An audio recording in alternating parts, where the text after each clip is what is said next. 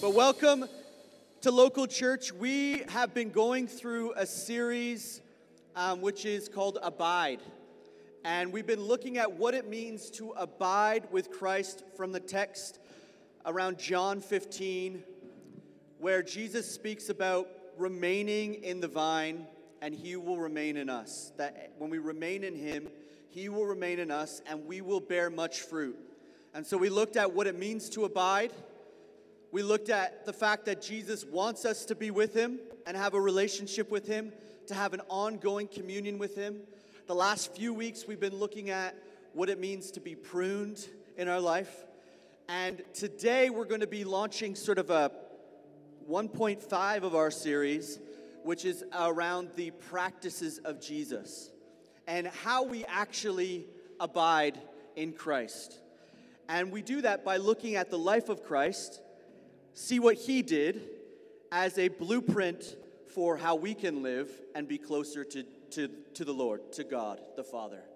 And so we're going to be taking the next few weeks and looking at things like prayer, Sabbath, community, which we're going to be looking at today, and a number of things that Jesus did that help us as followers of Jesus abide in him.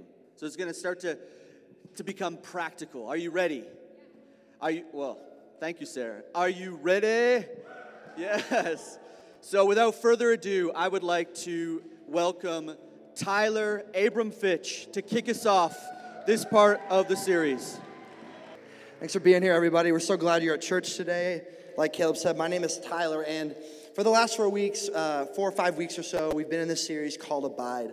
Um, and it's this this picture um, that we get in the Word that John uses in chapter 15 vine, branches, us remaining in the Lord and Him bringing about fruit in our lives. This word abide is actually the, the Greek word, when you go back and look at it, it's the Greek word meno, and it means not to depart, to continue to be present, to be held, kept continually. Again, he uses this picture of, of a vine and branches. He's the vine, we're the branches. And the only way for us to have a flourishing life, a life that pleases him and produces fruit, is to meno in him and in his love. And like Caleb said, today we're pivoting in a new direction, kind of, not really. We're going to be looking at the practices of Jesus, the things that he did and instructed us to do that provide us with a structure for a fruitful life. So we have these practices of Jesus, like Caleb said Sabbath, silence, solitude, Bible reading, community, which we're going to start with today. In reality, these practices of Jesus are really practices of abiding, practices that orient our lives around a relationship with Him, practices that help us to meno in Him, to remain, to continue to be present, to not depart, to be held, kept, continually. These practices are things that we can do as branches to keep ourselves closely connected to the vine. Imagine a vineyard. Back in the summertime, we were, uh, we were in Niagara for a couple, couple days, and there's so many vineyards down there. They grow on trees. You see what I did? This is a vineyard and there's trees. There's lots of them. Thanks. I heard it, it's funny. but It was so condescending. I'm going to move past it. It's totally okay full pandering, but I'm going to take it. It's all good. These vineyards uh, that you see everywhere, they have these, uh, these things called trellises, these stakes, posts, and wires and structures that the grapevine is attached to in order to provide and maintain optimal growth. That's what the practices of Jesus are. The practices of Jesus are a structure to provide optimal abiding and therefore optimal flourishing. Now, to be abundantly clear, these practices that we're going to talk about, these practices aren't the point. Abiding is the point. Being with Him is the point. We're not going to do this series, we're not going to work through all of these things so that we can be a church that just does a bunch of religious activities. I don't want to go to that church. I don't think you want to go to that church. We're doing this to be a healthy church full of healthy, fruitful disciples that remain close to the Lord. And like I said, today we're going to start with the practice of community. I'm really excited about it. a few verses that I just want to read just to kind of uh, get the ball rolling, just to, to point us in the right direction as we, we get into it, into it today.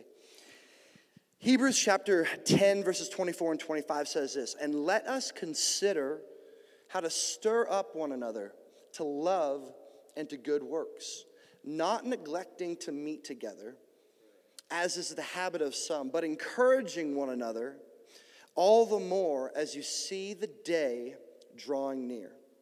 Ecclesiastes chapter 4, verses 9 through 12. Two are better than one because they have a good reward for their toil. For if they fall, one will lift up his fellow. But woe to him who is alone when he falls and has not another to lift him up. Again, if two lie together, they keep warm. But how can one keep warm alone? And though a man might prevail against one who is alone, two will withstand him. A threefold cord is not quickly broken. Proverbs chapter 27, verse 27. Iron sharpens iron, and one man sharpens another. Let's start with prayer. Lord, we thank you for the gift of community. We thank you for the, the gift that it is for us. We thank you for, for the plan that you have for a, a community, our, our community, local church, to, to flourish and grow and be fruitful. God, I, I pray today for all of us that our, our vision would be expanded. God, our vision of community would, would grow, it would become deeper. And I just pray for anybody here, um, specifically, I felt during worship, I, I, just pray for anybody here that you hear the word community and, and um, maybe there's, there's just bad memories associated with it. You thought you were part of a, a healthy, safe space, you thought you had a, a tight knit group of friends. Um, the Lord, the Lord sees you. And even like Christine saying that, uh, that he, can, he can turn things around. He can take what the enemy intended for evil and he can turn it around for good. Um, so, Lord, we trust you. We want to learn what you have to say about community. So we lean in today. In Jesus' name, amen. Community is a, is a really great place for us to start when we begin to look at the practices of Jesus. Why? Because it's so much easier to live an abiding life when it's done alongside other people. It's how it's meant to be done. Again, imagine grapevines woven together as they grow and mature and ripen and do what they're meant to do. As we go through the practices that keep us connected and present with Him, reading the Bible, prayer, silence, solitude, Sabbath, community, these things flourish when they're rooted in community. When we have people to embark on the journey with, people that can encourage us, correct us, and pick us up when we fall. The everyday stuff that you do one on one with Jesus, it matters 100%. I'm not here to say that it doesn't. But community will only complement those things, they will only deepen those things. We have to recognize that the kind of life that God has in mind for us is meant to take place in the context of community. When life gets busy or hard, we sometimes buy into the lie that we're better off on our own. That if we just hunker down and silo off, that it'll be better. This could not be further from the truth. We all need people in our life that we can be our best and worst with, people that we can laugh and cry with, rise and fall with, that we can become more like Jesus with day after day. A community that is wholeheartedly raw and unfiltered in their pursuit of Him. The enemy's plan is to divide and conquer. The Lord's plan is to unite and flourish. You were created, I was created, we were created to live life in community with other people. I believe that God's heart is that we become an abiding community. What does that mean? What is an abiding, abiding community and what's the goal? An abiding community is a group of people who collectively prioritize their discipleship to Jesus and allow that discipleship to shape their relationships with one another. The goal of an abiding community is to be formed more and more into a disciple of Jesus as we walk through life together. God's heart is that we become an abiding community. But this only works when we do it God's way. We have to, we have to push back against the world's vision of community, against the world's vision of relationships and friendships, of a community that is self serving, shallow, and unforgiving and without purpose. We have to lean in to the Lord's way. Before we talk about how we can become a community like this, how we can become an abiding community, I wanted to start with a quick overview of why the Bible, of what the Bible has to say about why community, why a community like this is important. I want to propose why I think that community should be at the top of your priority and prayer list. And I have 11 points the older I get, the more points I have. But they're, they're short, like mini points, They're like, you know what I mean? They're like sub points, but just bear with me, I'll work through them quick. Why should we desire community? Number one, Jesus himself is in eternal community with the Father and the Holy Spirit. Jesus himself exists in a community with God the Father and with the Holy Spirit. He is a community himself. His very nature is a community, three in one. Now, that's a sermon for another day. But that's what the Bible says. Look what it says in these three verses Genesis, in John, and in Second Corinthians. Then God says, right at the beginning, we see him just existing. It says that God said, Let us make man in our image after our likeness. Before time began, before anything was formed, God said, Let us. He was existing in a community. In John chapter 10, Jesus says, I and the Father are one. Second Corinthians chapter 3 verse 17. Now the Lord is the Spirit, and where the Spirit of the Lord is, there is freedom. The very nature of the Trinity, of the Godhead, points us to the truth that two, or in this case, three, are better than one. They are the ultimate picture of the threefold cord that is not easily broken. If the Trinity itself exists in a community and the goal of being a disciple is to look like Jesus, plain and simply, we should desire community for ourselves as well. Number two, when Jesus was on earth, he lived in community. Throughout his entire ministry, he's surrounded by people immersed in community. He's with his best friends, John, Peter, and James, the other nine disciples, Mary and Martha, Lazarus, crowd, sinners, tax collectors, Pharisees. The list goes on. Jesus walked through life with people, alongside people. And if Jesus himself thought it was beneficial to live life in a community, how much more essential is it for us? If the Creator thought, I need some people on my right and left, we too should desire that for our own lives. Number three, community sharpens us. We, we read this earlier Proverbs 27 iron sharpens iron and one man sharpens another. You know, you might have heard this verse if you've been around church for a while, but for as often as we quote it, I don't think that we consider what it really means to be sharpened by one another. Because this is actually a picture of friction. We're, we're stoked on the idea of being more effective and more well rounded, but we're not so excited about having to deal with clanging up against one another and our difference in personality and opinion. Rather than lean into those differences, and in some cases lean into the conflict that those differences bring out, we back off thinking that it's better for us. This is not true. Community sharpens us. In short, we want the fruit, but not the friction. Community sharpens us and helps us be formed into the people that Jesus wants us to be. Number four, community helps heal our sin through powerful prayer. I love this thought.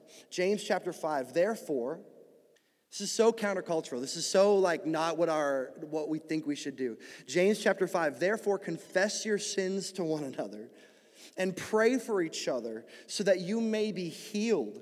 The prayer of a righteous person is powerful and effective. What I love about community, why you should desire it, see, you don't have to keep your sins hidden in the dark. You don't have to deal with them on your own and figure it all out by yourself. When you're rooted in community, you have a safe place to, as the, the Bible says, a safe place to work out your salvation, to figure it out day after day. James is telling us in this verse that when we confess, this is, this is so cool, that when we confess our sins to one another, and that when we pray for each other in relationship to those sins, that the prayer that we pray is powerful and effective. that we can find healing from the brokenness of sin. A community is a safe place where none of us have to pretend to be perfect, where we can, with uh, trusted and safe friends, air out our dirty laundry and pray powerfully and effectively that God would heal us. Man, I want that for my life. I'm so glad I can, I can go, I'm so glad I can go to a Caleb and be like, Caleb, this is what I'm dealing with. And I can trust that the word says that his prayer is powerful and effective. What if that's the thing standing in the way of what you're trying to overcome? I'm not saying you should tell everybody all your stuff. Don't do that. But find somebody safe, find somebody trusted. Confess, confess your sins to one another, and in so doing, be healed. Number five, community encourages us. Romans chapter 1, verses 11 and 12. Paul says, I long to see you, that I may impart some spiritual gift to strengthen you. That is, that we may be mutually encouraged by each other's faith, both yours and mine. Don't you love those people who just encourage you by their faith when you spend time with them? The Darrens, the Courtneys, the Sanyus. Those people that you just you spend time with and you can't help but feel your faith rise. You know, just this week, um, it's kind of it, it, does show this point, but it's even it's kind of cool how it does it. Just this week, I was on a phone call with somebody actually struggling with something. A, a friend of mine that's actually walking through a really really dark um, season, but but he shared this story of God radically encountering him. Just driving in his car, and the Lord just touched him. And uh, like, and I've known this guy for years, and all like his voice was different. Like I could tell through the phone, like the way that he talked was different to me. And man, it built my faith up. I was encouraged, like his faith just rose up, and I was like, oh, my faith is rising up. And it's this beautiful thing that happens when we dwell in community. Community encourages us. This moment reminded me that he's still working that if he's still looking out for my friend, that he's looking out for me. Community encourages us when we need it most. Number six, community stirs us up to love and good works. Again, Hebrews chapter 10. Let us consider how to stir up one another to love and good works, not neglecting to meet together. When we engage in community, when we meet together, when we don't neglect meeting together, we are sharpened, as we're sharpened and encouraged by one another, it stirs us up to become people of love. It, it stirs us up to become people that do good works, to have a love that honors God and blesses others, good works that honor God and bless others. This is something that we should earnestly desire. Number seven, community invites God's growth. Acts chapter 2. And day by day, attending the temple together and breaking bread in their homes, they received their food with glad and generous hearts, praising God and having favor with all the people. And the Lord added to their number day by day those who were being saved. What if one of our greatest tools of evangelism is becoming more and more of a biblical community? What if we just didn't overthink it? I'm all for strategies, I'm all for events, I'm all for those things. But what if we just became people of love who did good works, who are mutually encouraged? I think that that's attractive to people. I think that that draws people in. As we meet, eat, pray, serve, and live with one another as He instructs us to do, we can trust that as Paul says in 1 Corinthians 3, that God will bring the growth in his timing and in his way. Number eight, community invites God's presence in a unique way. Matthew chapter 18, for where two or three are gathered in my name, there I am among them. Now, we know that, that Jesus is, is omniscient. He's every, you know, everything everywhere all at once. He's, he's there all the time. But he makes a point here he makes a point here to say that there's something significant when two or three gather in my name. That there's like, I'm there all the time, but man, when people like are there in my name, I'm, I'm paying special attention to that. The good news, and we'll dig into this in a little bit, is that this is not limited to Sundays. This is not limited to things that are scheduled on our website. Number nine, community helps us bear life's burdens. Galatians chapter 6 Bear one another's burdens and so fulfill the law of Christ. Life will get hard. The Raptors aren't going to win a championship for a long time.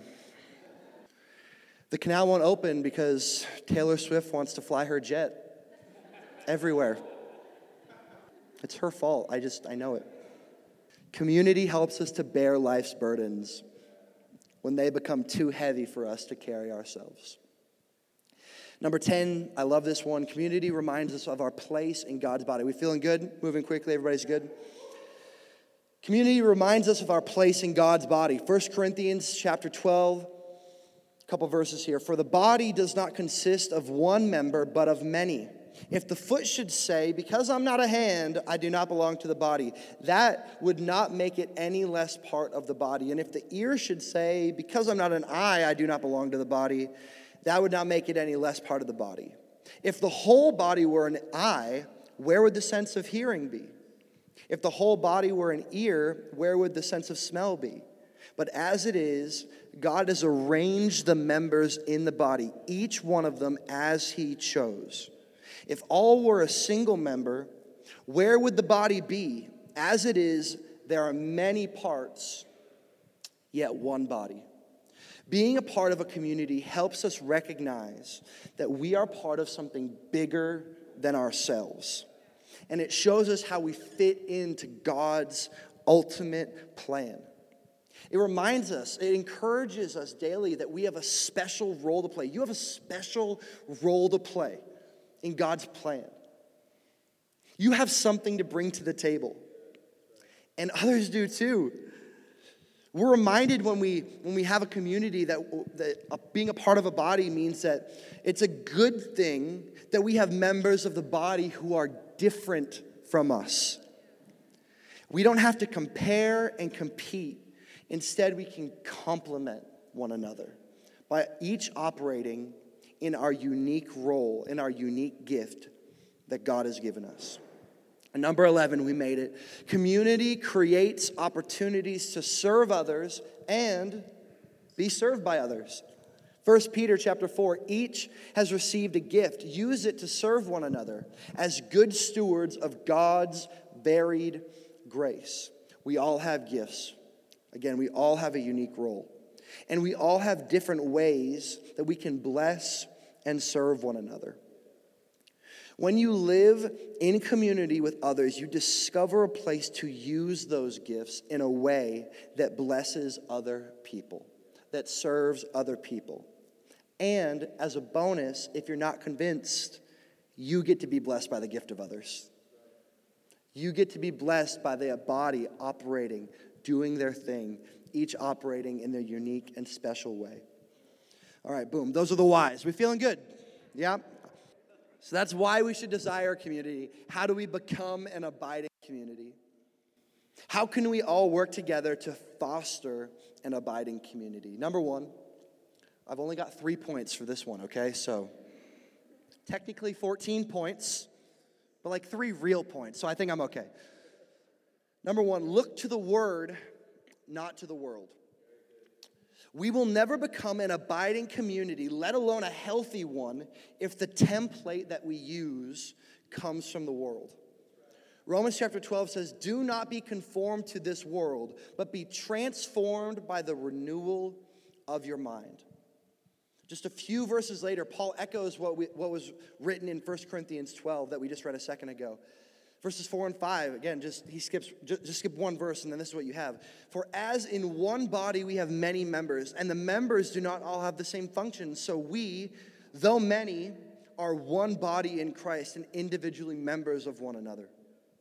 I think what Paul might be communicating is that when our minds and our hearts are renewed, that it should affect the way that we think about relationships, the way that we think about community.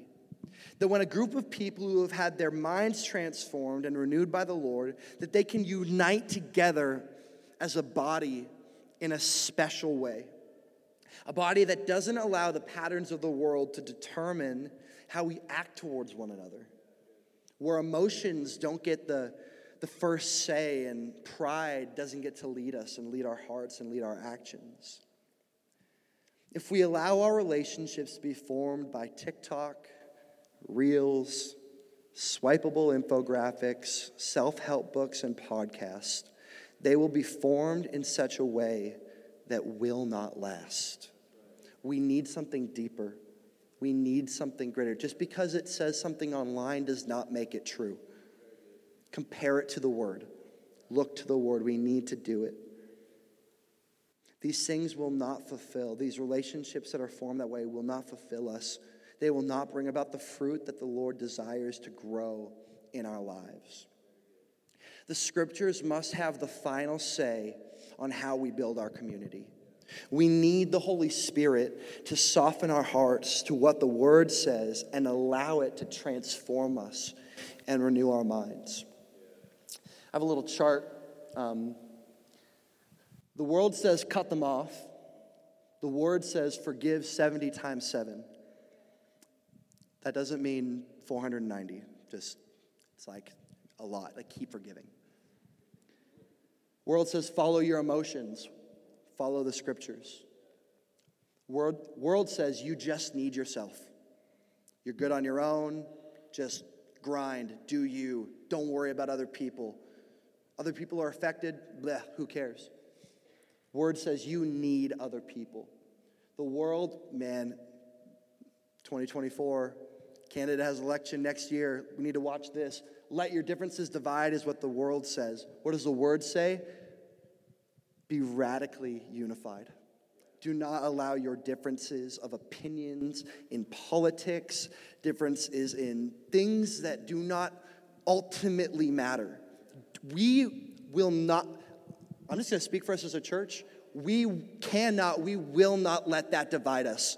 We will be a church that stands opposed to the world's vision uh, of people that are just at each other's throats. And we will be a church of love, of unity, of people who are gathered together from all different backgrounds and opinions and political views. We will be different. The world says, hide your flaws. The word says, confess your sins to one another, and in so doing, be healed. These are just some of the examples of relational practices that we find in our Bible. And if we follow them, our hearts and our mind will be transformed by the Holy Spirit. This is essential if we're going to become a community that abides in Him. Number two, build bridges, not moats. When we look to Jesus and when we look at his life, we see him constantly building relational bridges to the people around him. He passes through Samaria to meet the woman at the well. He invites Zacchaeus to come down from the tree and invites himself over for dinner. I love that. He went to the house of a ruler to heal his daughter. He was a friend of tax collectors and sinners, and he ate with them. He went to Martha's house. He went to a Pharisee's house for dinner and welcomed the sinful woman. He said, Let the little children come to me. He welcomed children, women, men, the sick, the overly religious, the outcasts, the oppressors, people of other races and backgrounds, the rich and the poor.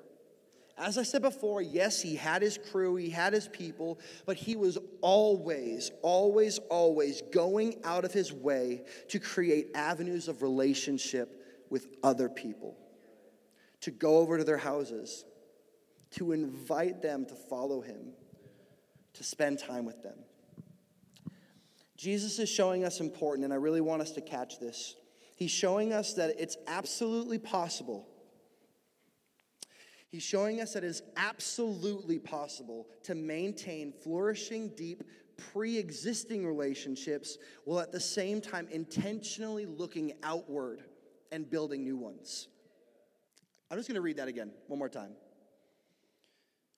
He's showing us that it is absolutely possible to maintain flourishing, deep, pre existing relationships while at the same time intentionally looking outward and building new ones. I love our church so much. I've found a group of friends, a community that I've prayed for my whole life. And I know I'm not the only one that feels that way.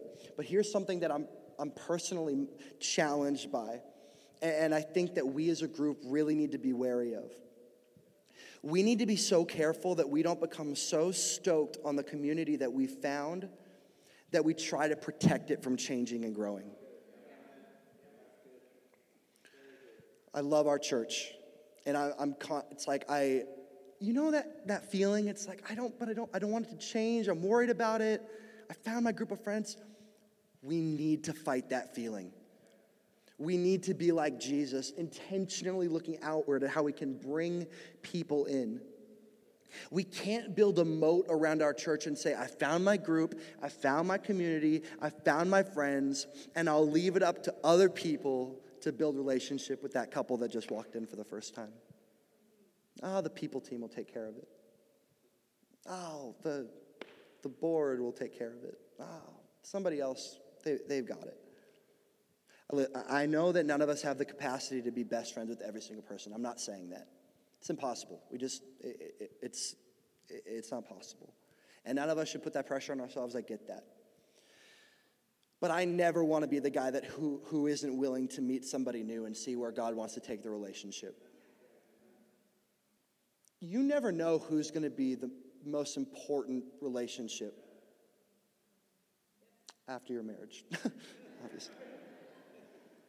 But you never know. I didn't know 99% of you in this room less than three years ago. You never know. You could be one relationship away from healing.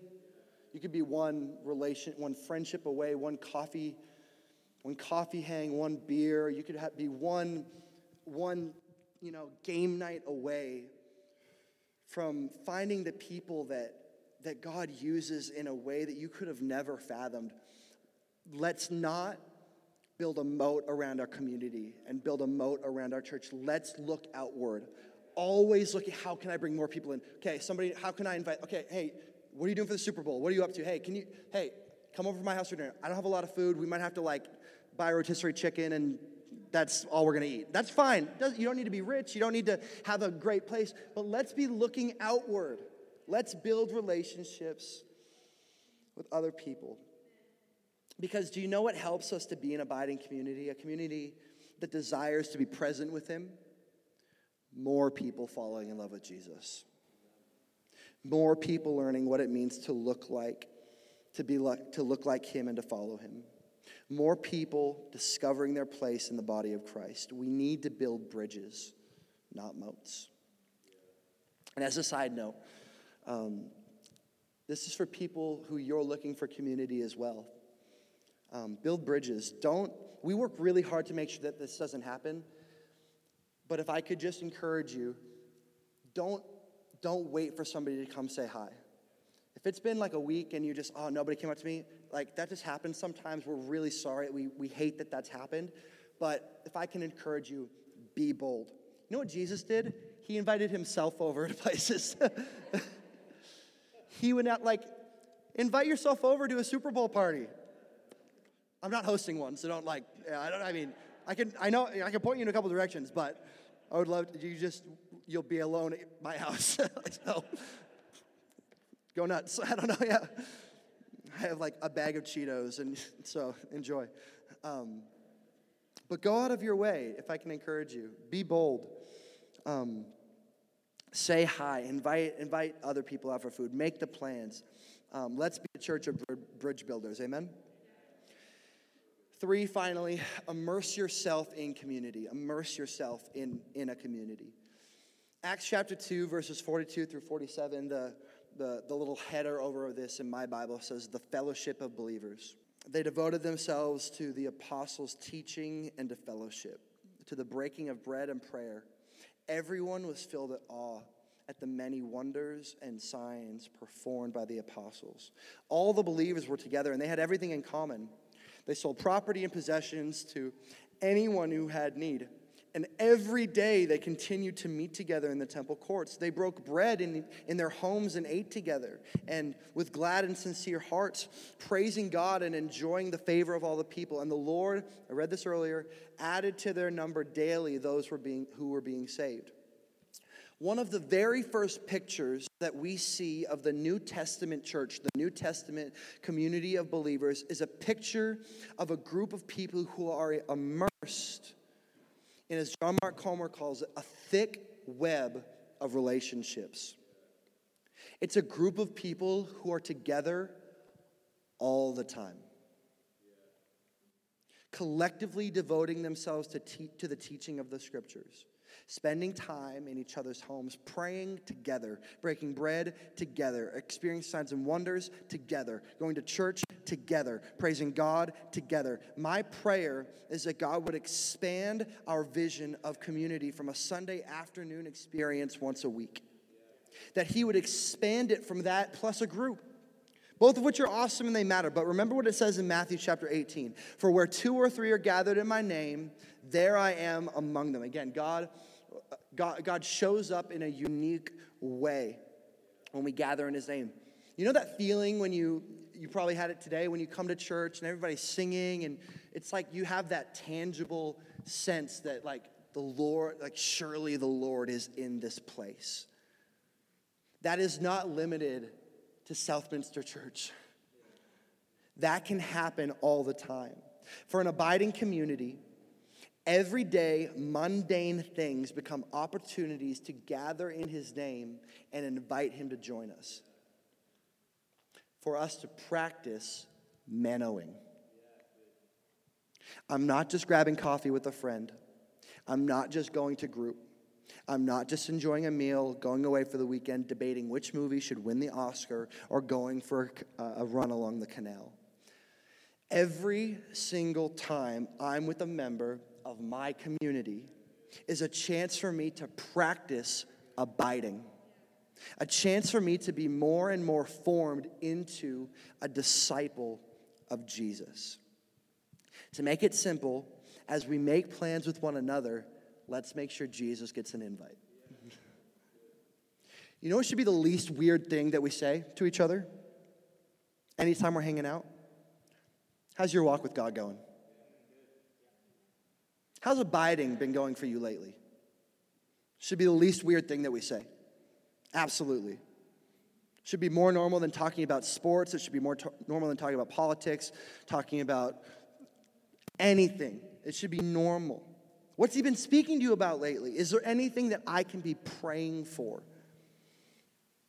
Let's be a community that cares deeply about each other's abiding, that's invested in each other's discipleship. Quoting C.S. Lewis in a sermon is always a good idea. So he says this in The Four Loves I have no duty to be anyone's friend. And no man in the world has a duty to be mine. No claims, no shadow of necessity. Friendship is unnecessary, like philosophy or art. It has no survival value.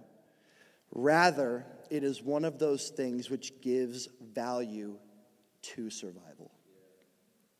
Immersing ourselves in community, you see, it's not a duty. It isn't technically absolutely necessary. But I'll say this it's not a have to, it's a get to.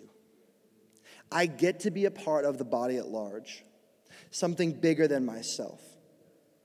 I get to discover authentic relationships that encourage and sharpen me as I and help me bear life's burdens. I get to have people in my life that deeply care about my relationship with the Lord. This is the value of being part of an abiding community.